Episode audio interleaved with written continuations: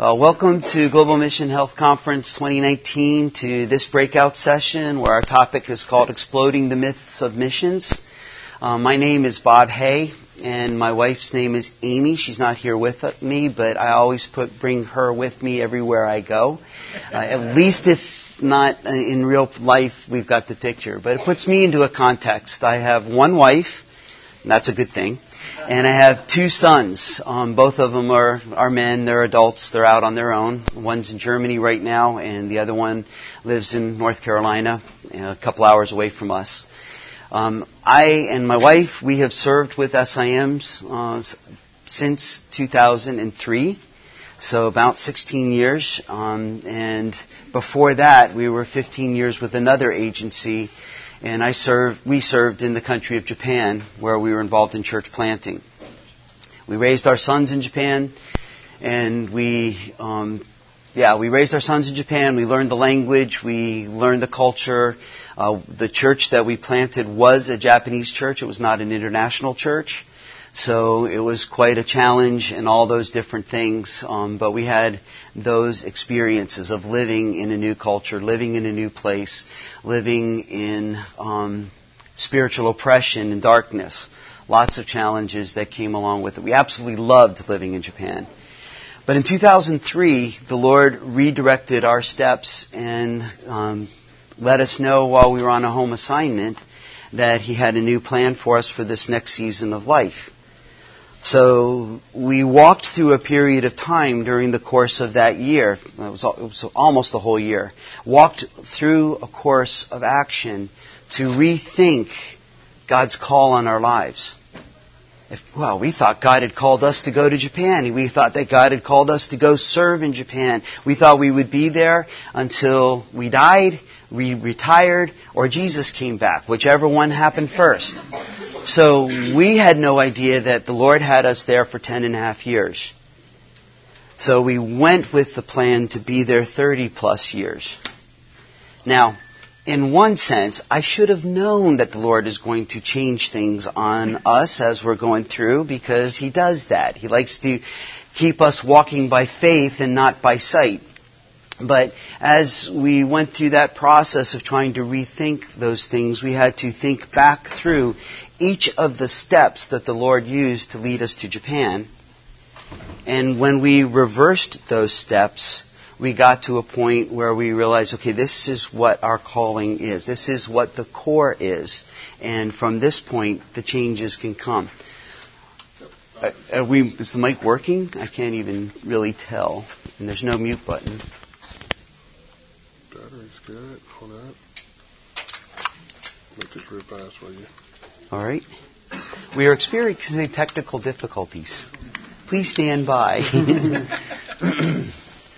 Thank you. Oh, the phone, sorry. Okay. So number one. Well,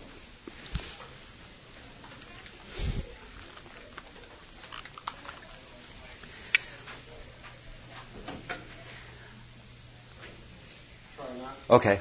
Oh, there we go. Now I can actually hear that. All right, good.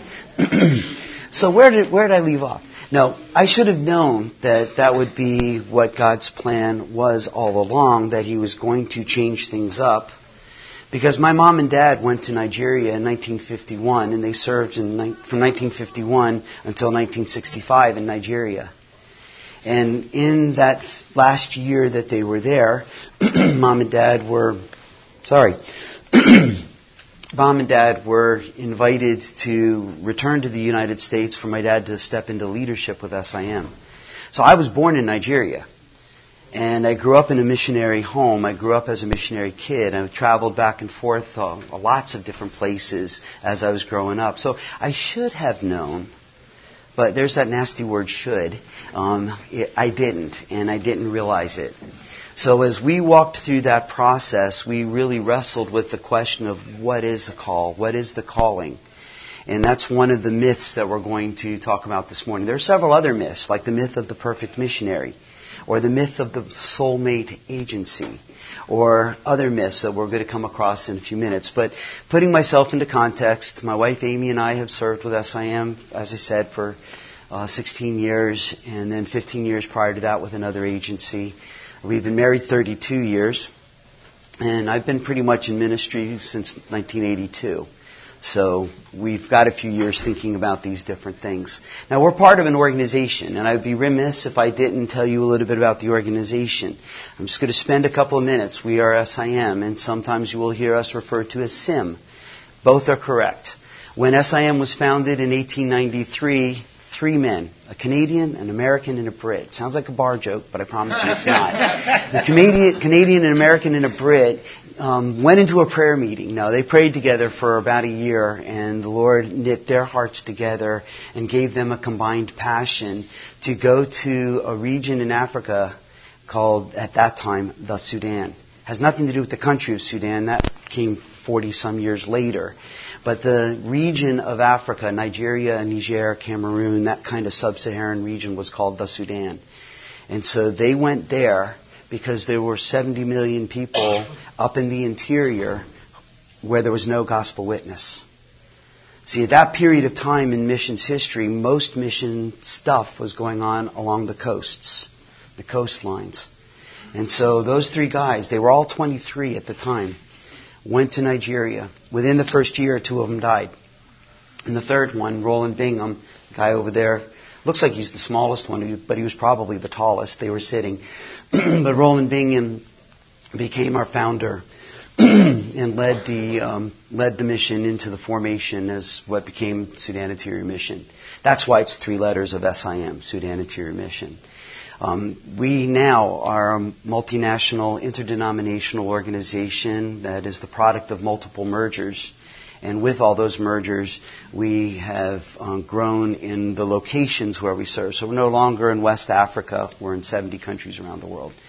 Our mission statement is just simply stated that convinced that no one should live and die without hearing God's good news, we believe that God has called us and sent us to make disciples of the Lord Jesus where He is least known, communities where He is least known. And that's a pretty bodacious statement. We're 126 years old, and a lot of older agencies tend to focus in on the things that they've already done and just kind of keep reinforcing those kinds of ministries. But we are constantly reimagining the possible. And we are constantly moving into new areas and affecting change within the organization so that we don't rest on the history, but that we're constantly pioneering, even though the traditional and historical pioneering things or those eras are very different now. I just want to show you a quick donut chart here. I don't expect you to be able to read the words that are there. I just want you to see the colors, and the colors at least can communicate out there.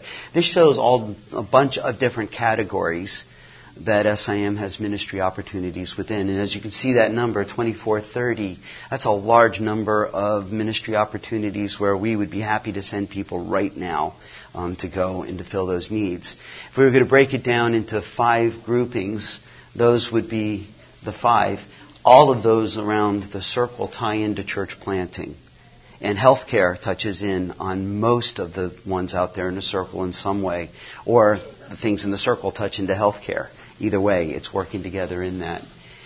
So that's just a little bit of the context of the organization and a little bit of the context of who I am. So let's get going on the topic of exploding these myths. Oh, and there's our website. You can go take a look, or you can go downstairs and talk to us at our tables. So let's get back to this topic of exploding the myths of missions. I promise you there will be no pyrotechnics. There will be nothing that will shock you, at least audibly. Hopefully some of the things I say will cause you to think differently than you did when you came in the room. But the first one I want to talk about is the myth of the Great Commission. I think we are mything it, if you will pardon the pun. I think it's Saturday morning, and we got to do what we can, right? Right?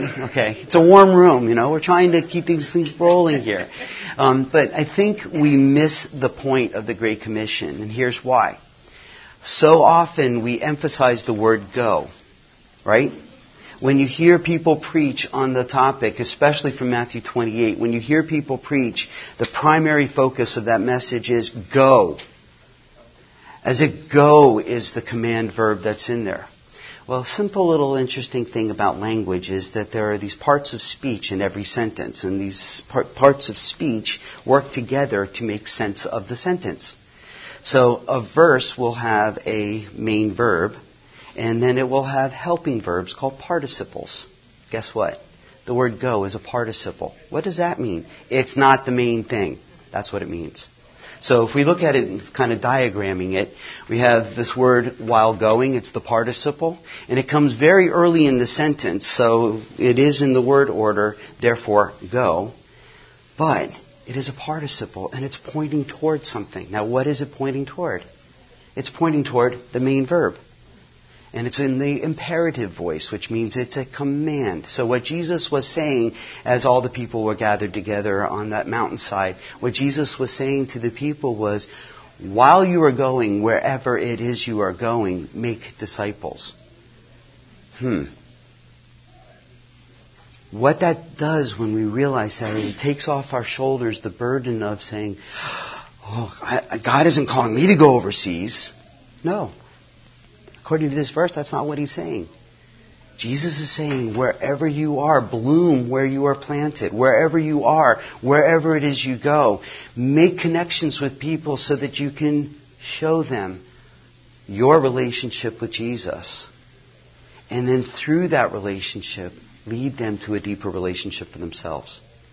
That's what it means to make disciples. Jesus doesn't go into a 20-minute discussion on what it means to be a disciple with these people because in their culture, they knew what that meant. They knew that when a 12-year-old or 13-year-old boy got to that point in time, he would attach to somebody who would train him and work with him for the next several years until that young man could lead on his own and then become a trainer of other people. In our culture, we think of discipleship as going through a little booklet and filling in the words and memorizing a few Bible verses, and when you get to the end of it, hey, we're discipled. No, discipleship is life. It's life on life. It's working together. It's learning from each other. And the one who does the discipling is discipled by the person that he disciples or she disciples. I mean, that's been my experience through life. It's a two-way street. We learn together as we're growing. But Jesus' command was not that everybody planned to go cross-culturally into another location, but that he has commissioned all of us. No matter where we are, no matter what job we have, no matter what role we have, no matter what relationships we have, he has commissioned us to make disciples. Now, there are two other participles that come along here, so we'll round those other two participles out, baptizing and teaching. Notice that the baptizing comes before the teaching. More often than not, it's the other way around. You have to go through 6 months of discipleship before you can be baptized. The point of baptism is to include people into the group and into the community. And then the point of the teaching is an ongoing process. But all three of these words, you can see, even though you may not be able to read Greek, you can see that the endings of the words are the same. That's the participle marker. That's how you can tell what a participle is in Greek. This ending makes that the imperative voice of a verb. It means it's an action that you are to do and you are to keep on doing. So that's what Jesus is saying. So let's talk a little bit more about this Great Commission, where he said, therefore, go. Well, before he said, therefore, he had to have a reason for that therefore to be there. And that reason for that therefore to be there is the statement that he made immediately preceding. So Matthew does something really interesting in Matthew 28. He just plops Jesus down in the middle of a conversation. In many other places in the Gospel of Matthew, he outlines that things were said to fulfill the prophecy of so-and-so who said such and such. He does that all the way through. But in this case, he doesn't. He doesn't tell us. He doesn't point it to us. And I think the reason he doesn't do that is because all of his audience would have known this and didn't need that explanation. But you and I, this far removed from that time, we do. So when Jesus suddenly appeared in the midst of the 11 who were gathered together, Matthew tells us that 11 were there. 1 Corinthians 15 tells us 500 people were there. So Jesus appeared in a large crowd, and he was saying this not just to the 11, but to all the people who are gathered together. And when he popped down in the middle of them, and he didn't say, "Peace be unto you." He didn't say, "Don't be afraid." His first words, and I can imagine them thundering as he expressed them, he said, "All authority in heaven and on earth has been given to me. Therefore, while you are going, wherever it is you go, make disciples, baptizing in the name of the Father and the Son and the Holy Spirit, and teaching them to observe all the things that I have commanded you." And there's one more phrase we'll get to in a minute. But when he said that, all authority in heaven and on earth has been given to me, therefore, what do you think he meant? What do you think he meant on that? When he said all authority. Well, the interesting thing about the Greek word that's translated into English as all, it means all. It means that there's nothing left out. So if all authority in heaven and on earth, which heaven and earth, that comparison put together like that in Hebrew poetry, always means the totality of everything between heaven and earth. It's everything and all included. So all of the all authority, all of the authority in heaven and earth has been given to me.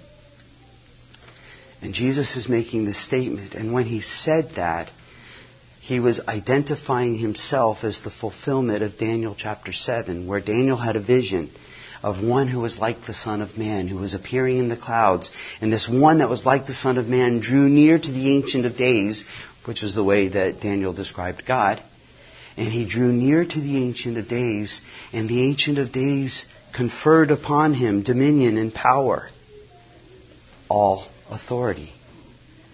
So when Jesus stood in their midst, he told them, "I, standing before you, I am he. I am the one that Daniel pointed forward to." Now, at the time that this happened, John had not written the book of Revelation yet. John had not had his experience of being lifted up into the heavens and seeing all the things that were there. But in Revelation chapter 4, 5, and 6, John paints, and 7, paints this picture of the throne room in heaven. And in Revelation 5, we find that John stood there and he wept because there was no one who was worthy to take the scroll. And somebody leaned over to John and said, "Don't cry." Someone leaned over to John and said, "Don't cry," because the Lamb who was slain is worthy to take the scroll. So there's this scroll. So in Roman culture, and in Hebrew culture, and in Greek culture, a scroll was a symbol of authority, especially one that was sealed. So here's this picture of John is seeing Jesus receiving from the Ancient of Days, from God, all dominion, power, and authority.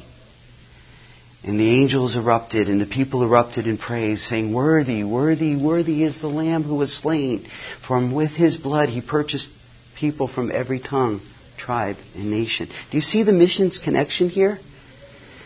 This is what Jesus was talking about. This is what Matthew is presenting in Reader's Digest format, just very brief.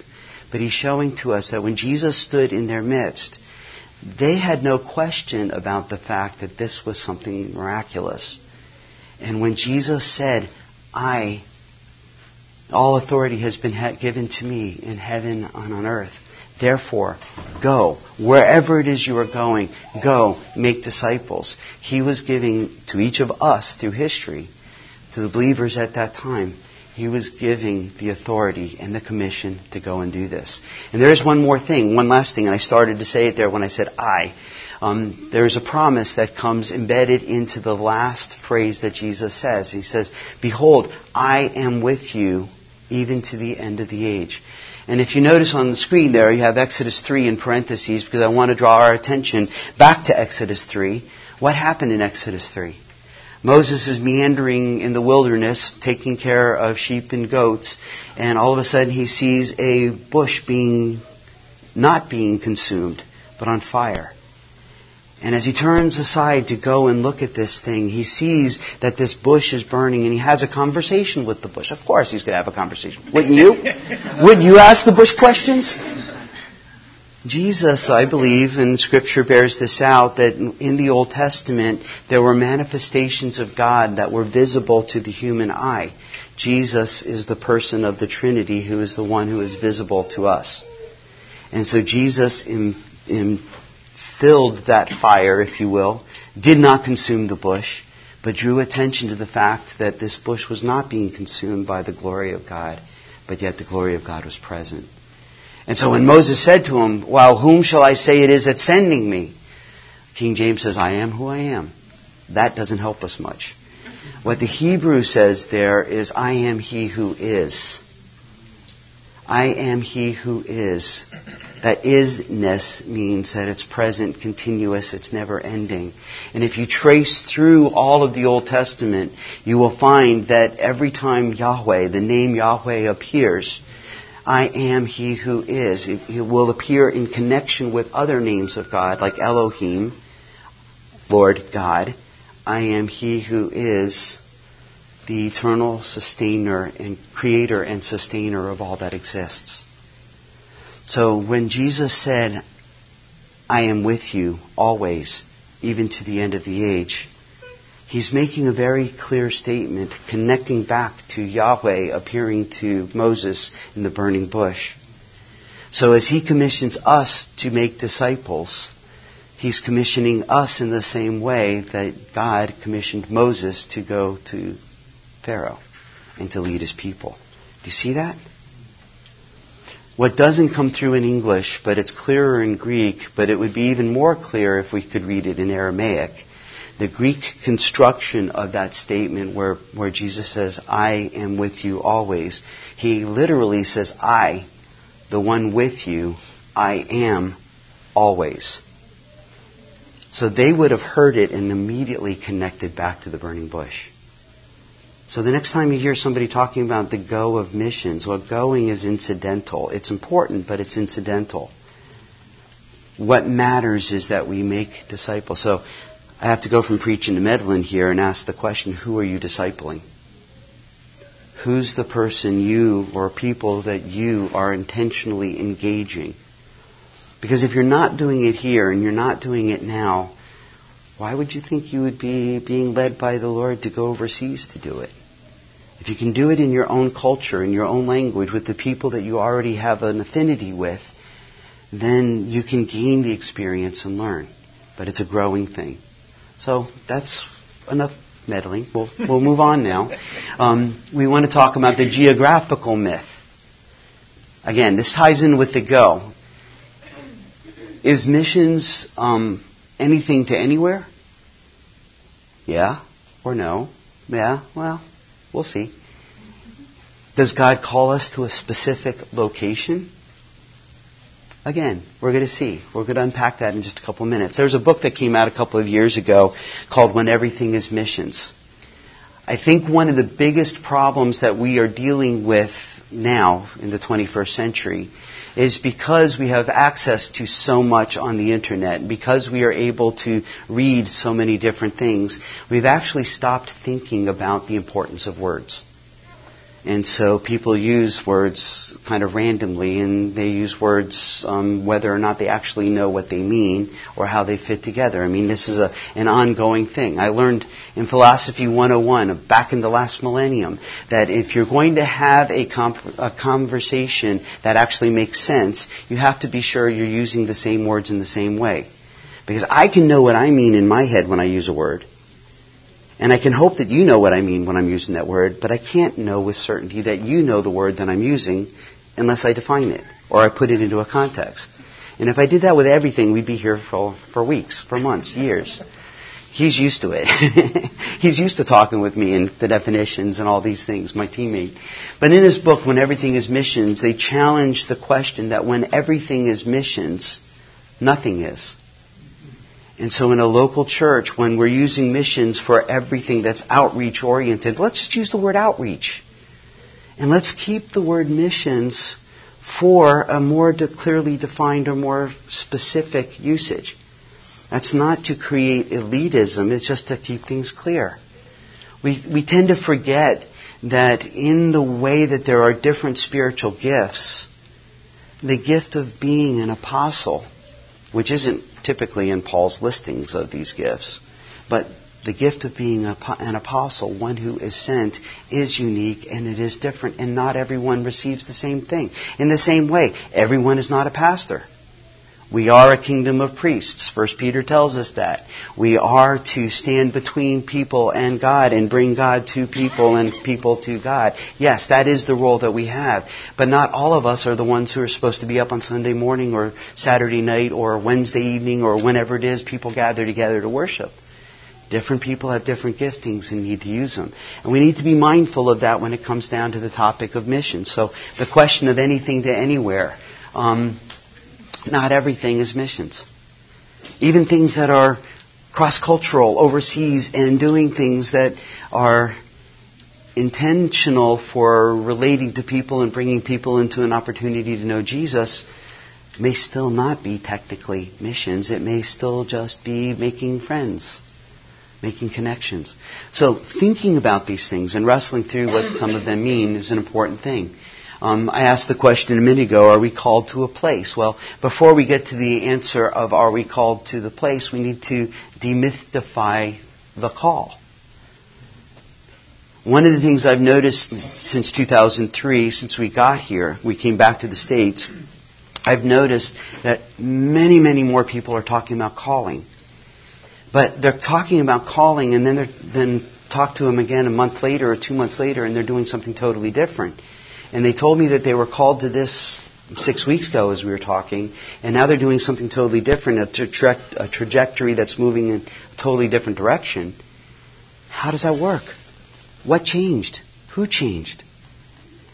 And so I started probing the question of calling. What does that mean? Going back to my own story, I thought God was calling Amy and me to Japan for the rest of our lives. But He had a different plan.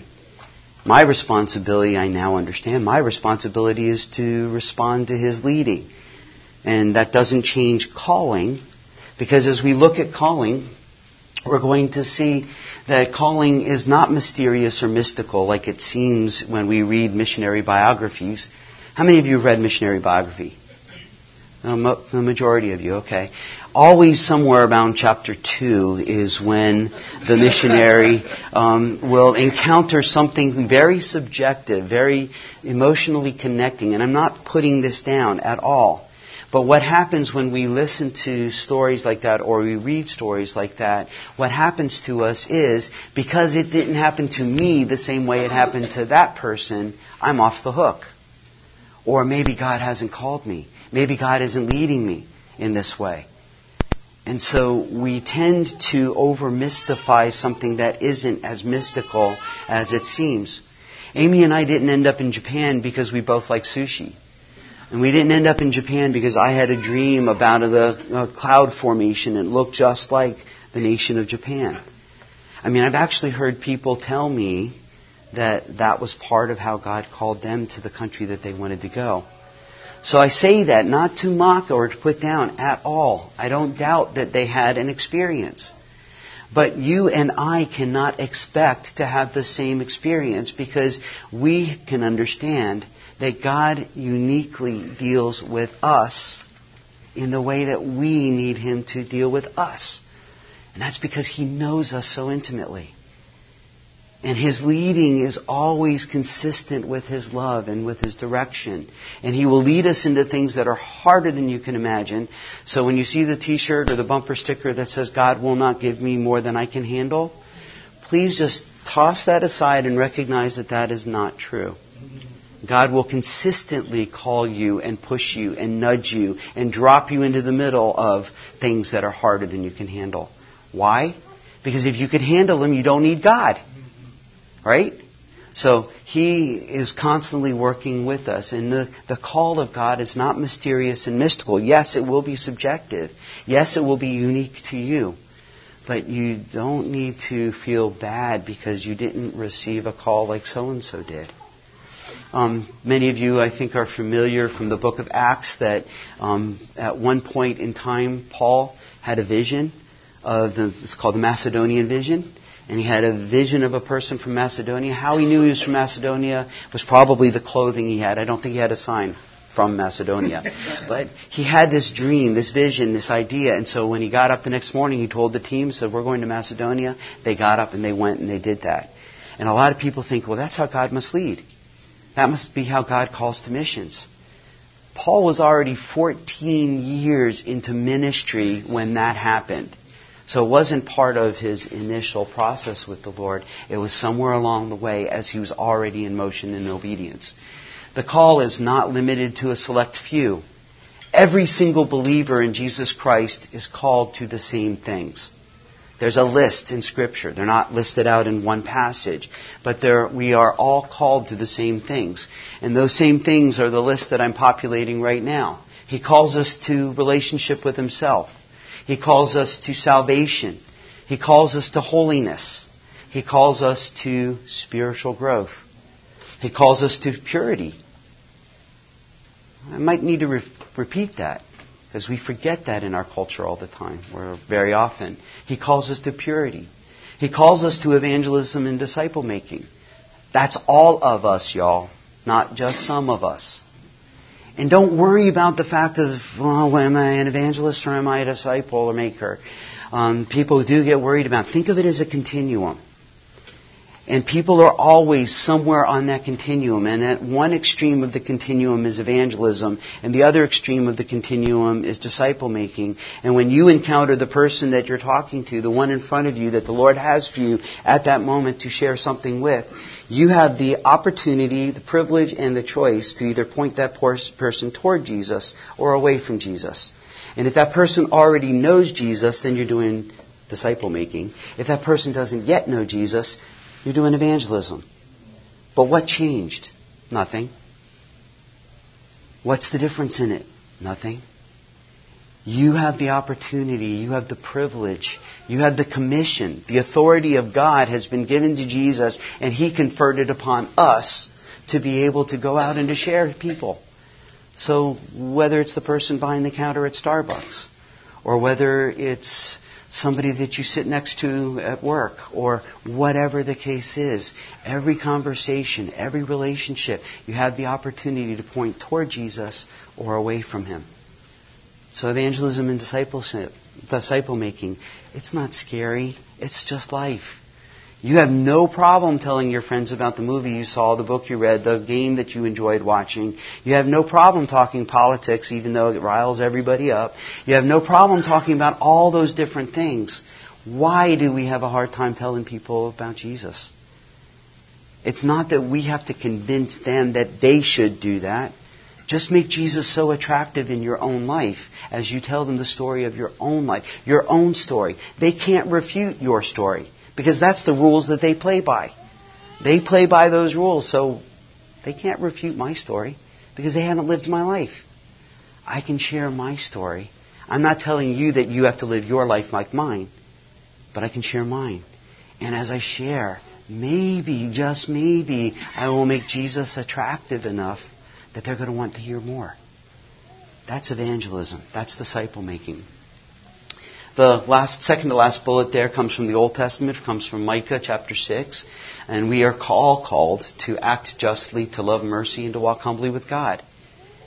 That's ongoing. That wasn't just an Old Testament statement for Old Testament times. It's for all of us. The other thing that we are all called to is this last one. And I put it last, not because it's last in a sequence of importance, but I put it last because you'll remember this one more than you will remember the other ones I've said earlier on. We are all. Paul said it, Peter said it, Jesus said it, James said it. We are all called to suffer for Jesus' name. That's not a popular teaching, but it's a teaching that we all need. I gave a session on this topic yesterday. Some of you might have been there. But in this realization that we as a culture do not talk about suffering, it's not okay to not be okay. But we have to realize it's that when we are not okay, that's when Jesus becomes real to the people around us. Because when they see us relating to Jesus through all the not okay stuff, they begin to realize that this Jesus is real. And that even though life is not going the way we want it to go, even though it's hard at that moment, we have not walked away from Jesus. So that's an important thing to recognize. These are the things to which we all are called. Specific locations, that's leading. Leading is a different word. We will define the word leading here in a moment. But it's a different concept. And if we can separate those two concepts, it might take the load off of our shoulders. Each one of you in this room, myself included, if you have a relationship with Jesus Christ, you have been called. Okay? So you don't need to wait for a call. The guidance, the leading, the direction, the step-by-step, we're going to talk about that. All of that will come. But these are the things that are part of what it means. Hold on to that and recognize that. God will never reveal His will to those who want to know it, but He will always reveal His will to those who will do it.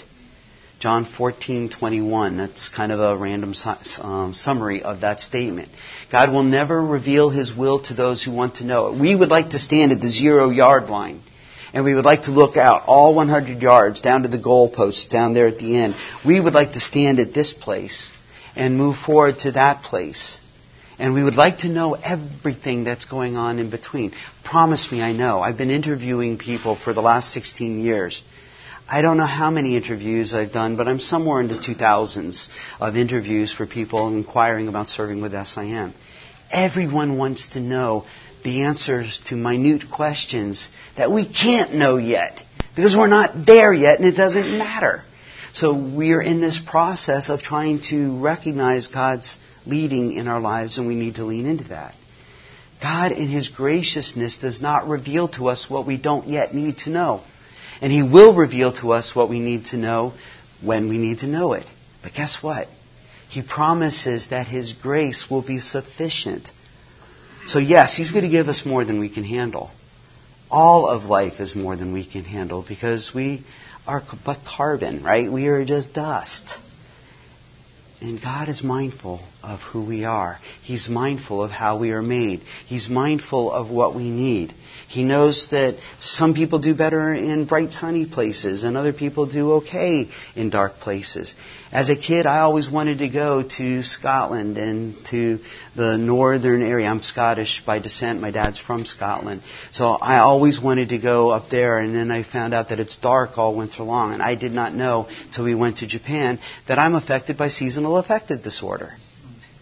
So the 6 weeks of rainy drizzle that we have every summer, it's about 58 to 65 degrees, and it's just like walking in a cloud for 6 weeks. About 4 weeks or 5 weeks into that, I'm not doing well, but I know that it's going to end soon. God knows, God knows that I would never survive up in northern Alaska or someplace like that. So He didn't lead me to that location. But He will always reveal His will to those who will do it. As we are obedient, things become clear.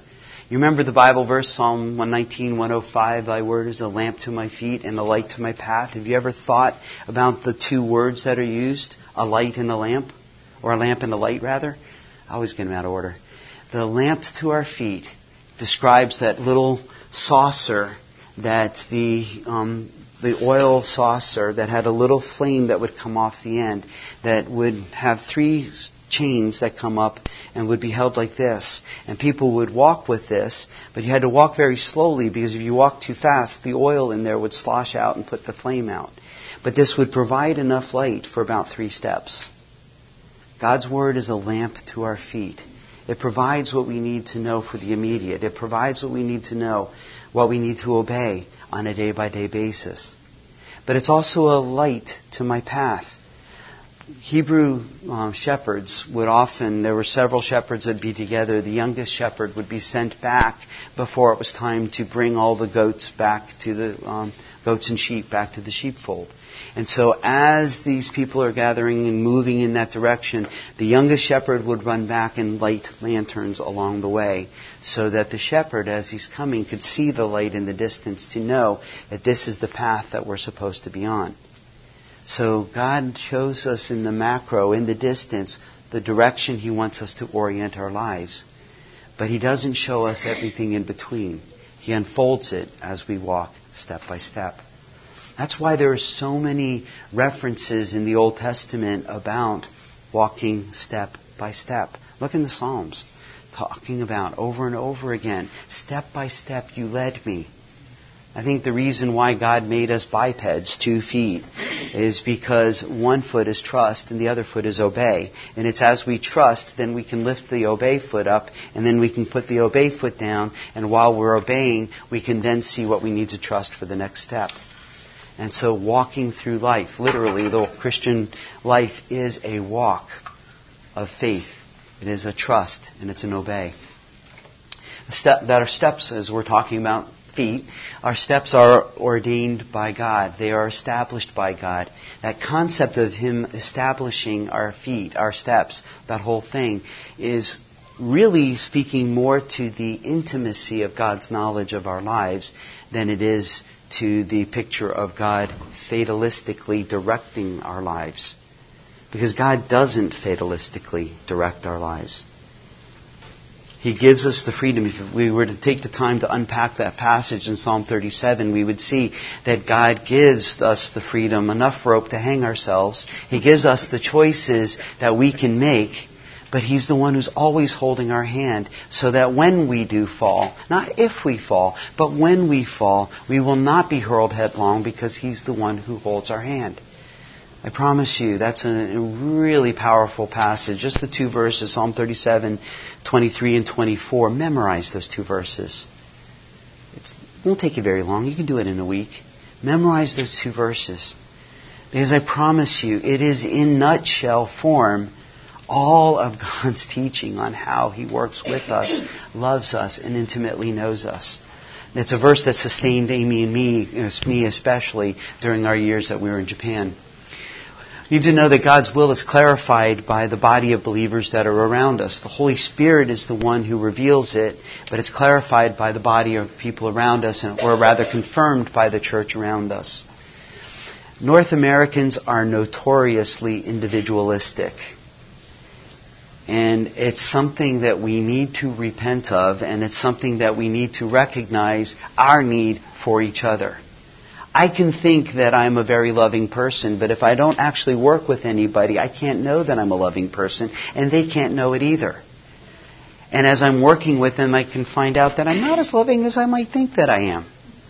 So it's the interaction of relating to people and being with people, having a community surrounding us that helps us to understand and determine how it is that God's leading us. One of the first questions that I ask people as I'm interviewing, when they're asking questions about SIM and I'm interviewing them about the possibility of serving with us, is what do your friends think? What does your family think? What does your church think about this idea that you have about possibly going overseas to serve? I always ask that question somewhere in that first conversation because it helps me to understand, is this person completely individualistic and not even considering the web of relationships? Or has the person really entered into this process by listening to and learning from the people around them? It's a good question to ask, and that's part of how the Lord leads. So in demystifying this question of the call, there's a couple other quick points on there. We need to understand that God will reveal to us as we are being obedient that while we are in the process of doing His will, He will reveal His will. So as we are obeying Him in the things that we know to obey Him in, He will then reveal the next step. And that becomes clearer. The other thing is, sometimes the church, well, not sometimes the church. The church that I grew up in, sometimes churches think this way. That's where I was going with that sentence. The church that I grew up in taught us that the will of God is a pinprick on a wall. It's extremely important that you find this pinprick on the wall. And woe be unto you if you do not find the pinprick on the wall, because if you do not find it, you will be out of God's will. And if you are out of God's will, all hell will break loose. That's pretty much what I took away from high school in the church that I attended. I was so terrified of making a mistake. I was terrified on multiple levels, and as a perfectionist already, it was not happy. It took me many years to realize that God's will is not a pinprick on the wall, that we have to rub our hands all over the place with a blindfold on and try to find this pinprick. The will of God is the wall itself. And our responsibility is to orient our lives toward Him. Because as we orient our lives around Jesus, keeping Jesus central, not first, because when we put Jesus first, He's a checklist item we can check off our list and move on with our day. But when He is central to everything, then He impacts everything in our lives. And as we turn our heads, we see Him everywhere we look. But if He's a checklist item up here, He's out of sight. So as we orient our lives around Him, He will lead us. And He will bring us to the place we need to be. So that leads to the myth of the perfect person. Guess what? Perfect person doesn't exist. So, what? He did, and He came back. True. There is a category of one, and that would be Jesus in that. I may show you a picture of a squirrel, but the correct answer is Jesus. So, yes. But the reality is for you and me, for each one of us, no one is perfect, right? We all know that. But yet we tend to think that we have to be perfect before we can start this process to see if God is actually leading towards overseas service. You don't have to wait to that point. Because you know what? As soon as we make the connection, as soon as we see then your name on a list or an email address or something like that, we know, oh, here's another imperfect person who's coming to us. Great! Because we learn and grow together, and it's a beautiful thing. So what we're looking for is people who are teachable learners. People who are willing to learn from mistakes, willing to learn from experience, willing to learn from each other. We're also looking for people who are pioneering team players. And that's almost like an oxymoron. Because a pioneer is individualistic and pushing out there and going boldly where no man has gone before. But we are looking for people who will lean into those uncertainties, but know the need that they have to have people around them to walk together. And so it's a team effort that's moving forward. And so we're looking for people who are willing to work with other people. In SIM, and I'm speaking very specifically about SIM at this point, we are an interdenominational agency, which means we all come from different denominations and we choose to work together. We don't all become the same theologically or philosophically. We continue to retain the histories we come from. But we choose to work together. We also are, all of our teams are multicultural. That means that you will not be put on a team of people who look just like you or are from you, from where you're from, or know the restaurants that you know, or any of those things. You're going to be with people who are going to expand your knowledge base and life experience in a beautiful way. We're also looking for people who are wounded healers and limping leaders, right? We're looking for people who have been through failure, for people who have been through pain, who have experienced those things and know what it means to be in those dark places. Because the people that we go to serve are people who are living in dark places. And so as we come in as white knights coming in with all the answers, we alienate ourselves and we alienate the people we're there to love and serve. But when we have been through suffering, when we have experienced the depths of pain, then as we go through that process, we learn how to receive from Jesus. We learn how to receive from other people what we need to be able to love compassionately and to love gently. So what this also means is that if you come from a past that is extremely painful and there are a lot of scars, that doesn't derail you, that doesn't sideline you, that actually makes you more effective in ministry. So we work with people in the process to uncover some of those things. We don't intend to hurt people, but sometimes bruises need to be pushed. Sometimes scabs need to be lifted or cleansed or whatever. And so the process of doing that is not pleasant, but it's very important. Because whatever is left unresolved, It's kind of like a thread on a shirt or something like that, and you pull the thread and eventually your sleeve falls off. Anything that's left unresolved will unravel when you are living in another culture. And I can explain all the psychological reasons why that is, but the simple thing is, whenever we have an unresolved pain and we encounter something new that stimulates that pain, we go back to the original pain, not to the immediate situation. And so whatever has not yet been addressed needs to be addressed. And that's part of the process. We look for people who are flexible, for people who are resilient, and people who are fluid. All three of those words have slightly different nuances, but the idea is that if we are too concrete or too black and white in our thinking, we will not learn. So we need to be fluid. We need to be adaptable. And we need to know that, yes, we can make a plan, because a plan's an important thing to do.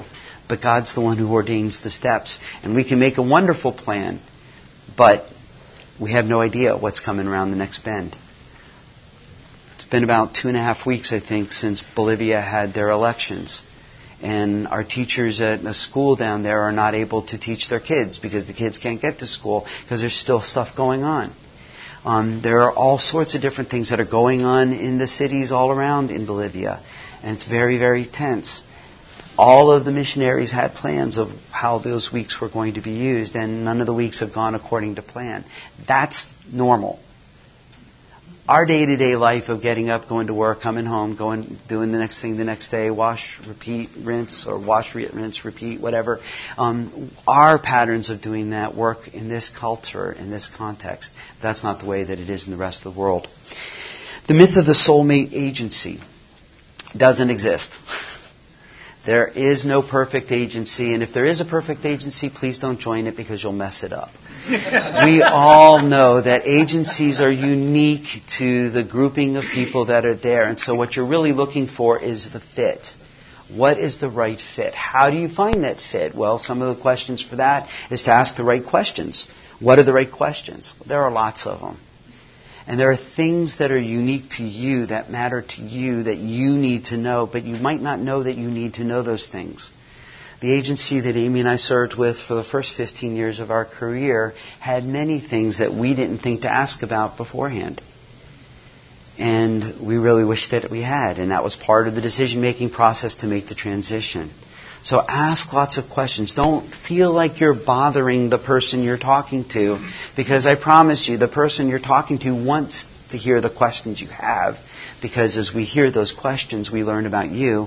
We also learn maybe there's some things that we need to grow in that we don't know about, and these questions help us to learn in that. The team you play with is more important than the field you play on. One of the myths that I constantly deal with are people who are feeling like, well, I don't really know if God's calling me to do this. He hasn't told me where He wants me to serve. That's good. It's good that He hasn't already told you that. Why? Because you are then malleable, you are then flexible, and you are then ready to be led, and so that you and the organization that you are joining can work together to get you to the place that the Lord has for you. But when people come to us and they have everything planned out in their own minds, it's kind of like a young woman who came to me many years ago and she said that she wanted me to officiate at her wedding. I got excited. I said, great, that's wonderful. When is this going to happen?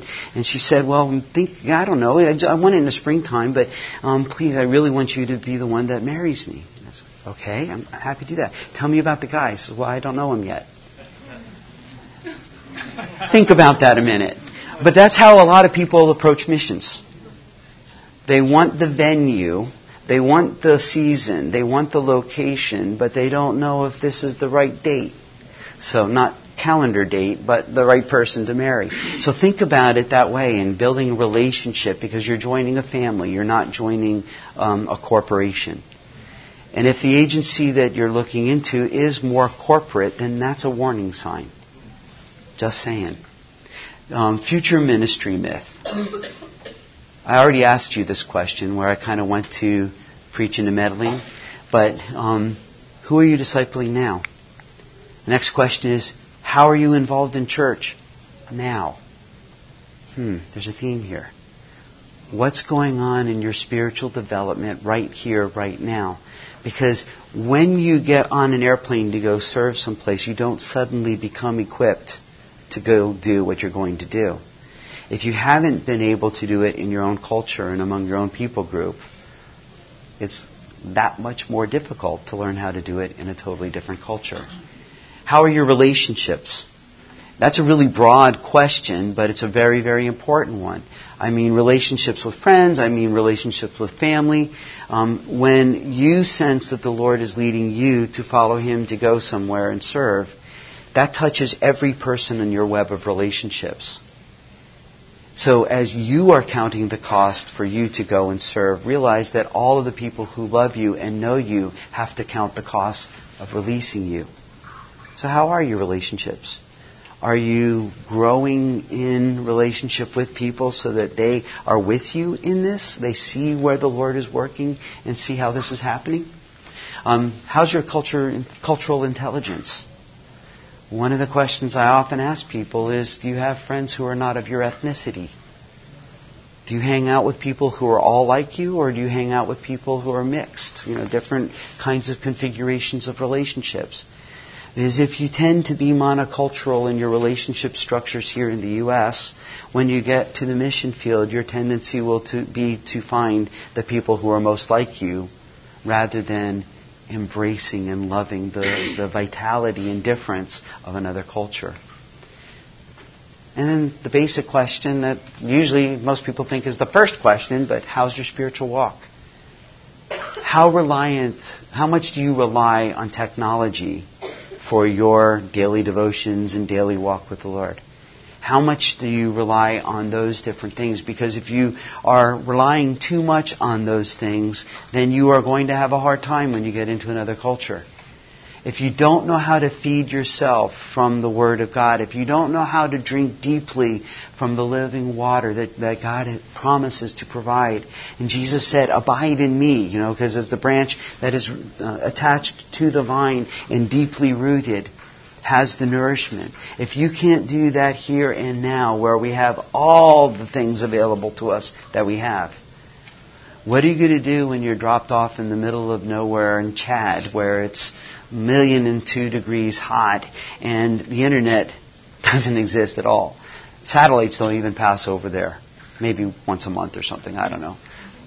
I have a friend I can ask. I'll ask him later if they do. So here's the conclusion thought, the final things to come to in these myths. Seek Jesus, not the opportunity. As I said before, keeping Jesus central, as you're focusing your heart, your life, your passion on Him, you can't miss His will.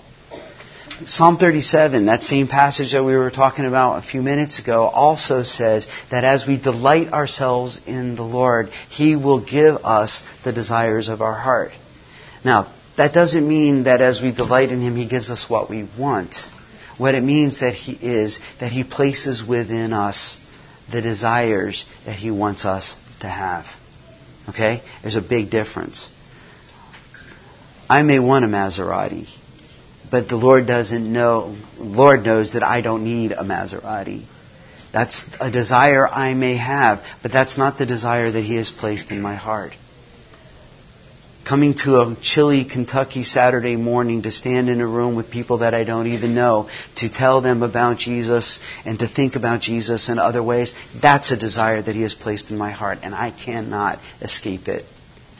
And that's His desire. And I love it.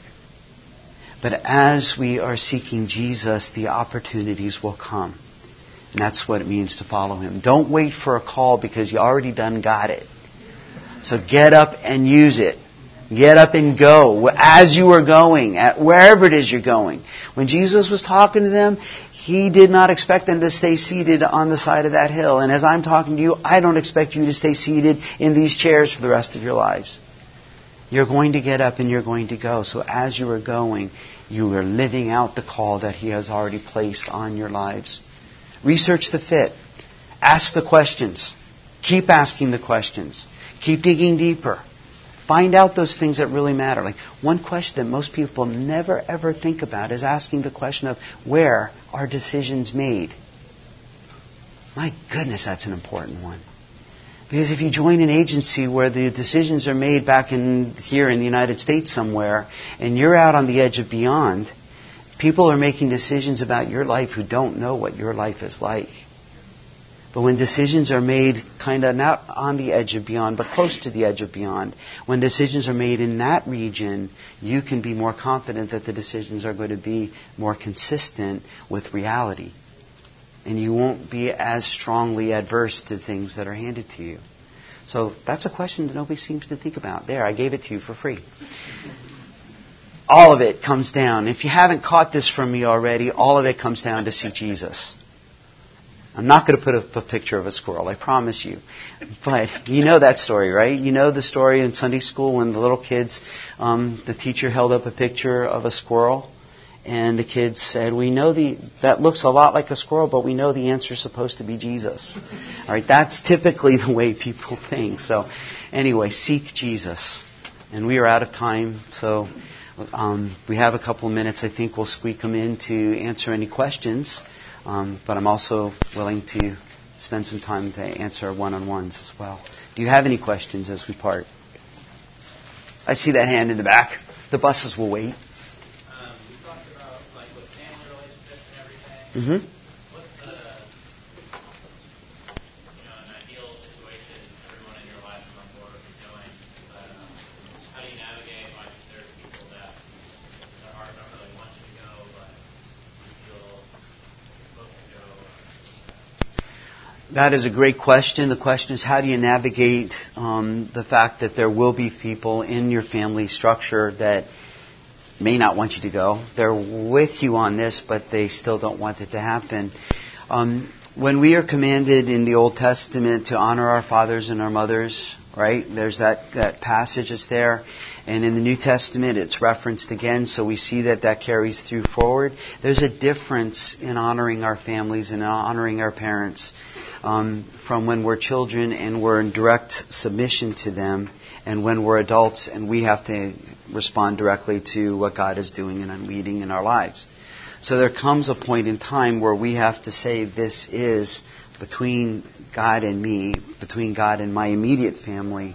This is the decision we have to make. We want you to support us in this, and we want to honor you in this. We want this to be positive. We know you have questions. We know you're concerned.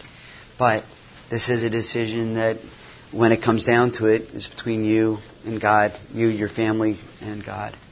So that may be a little bit on the simplistic side, but fleshing that out on how that works. Just last weekend, Amy and I went to a send-off party for a young couple and their three kids who are going to Thailand. Their three kids are 4 and younger. So, wham, bam, there they are. These kids all together quickly, and they were leaving for Thailand. Amy and I, we arrived right on time because we lived in Japan, and that's what you do in Japan. And Amy and I are both of the mindset that on time is late. So we arrived right on time. And so we had 40 minutes before everybody else started coming. And so we had this wonderful opportunity to meet with both of the parents of the couple that were there. And so the sharing that happened and the conversation that happened in that was really precious, but we could see how they were having to count the cost for that experience. So that's a good question. Yes, sir? I heard what you are saying, that missions doesn't have to be over, 2 oceans away, as you said. And also I heard that mission starts in the family. Mm-hmm. So if the spouses of your immediate family are not in agreement with you to go, and they will not go with you, you don't move. Because if it's your spouse, and if Scripture teaches us that we're one, then we are divided. In our organization, we don't move forward unless both members, both husband and wife, because we see both as equal. We don't see them, the man is the missionary and the wife is the sidekick, arm candy or whatever. No, we see both as being the people that God are leading. And so if they're not both in agreement in that leading, then we recommend that they take their time and keep exploring this and keep praying. All right, thank you. I know it's late, so we need to move on. Thank you.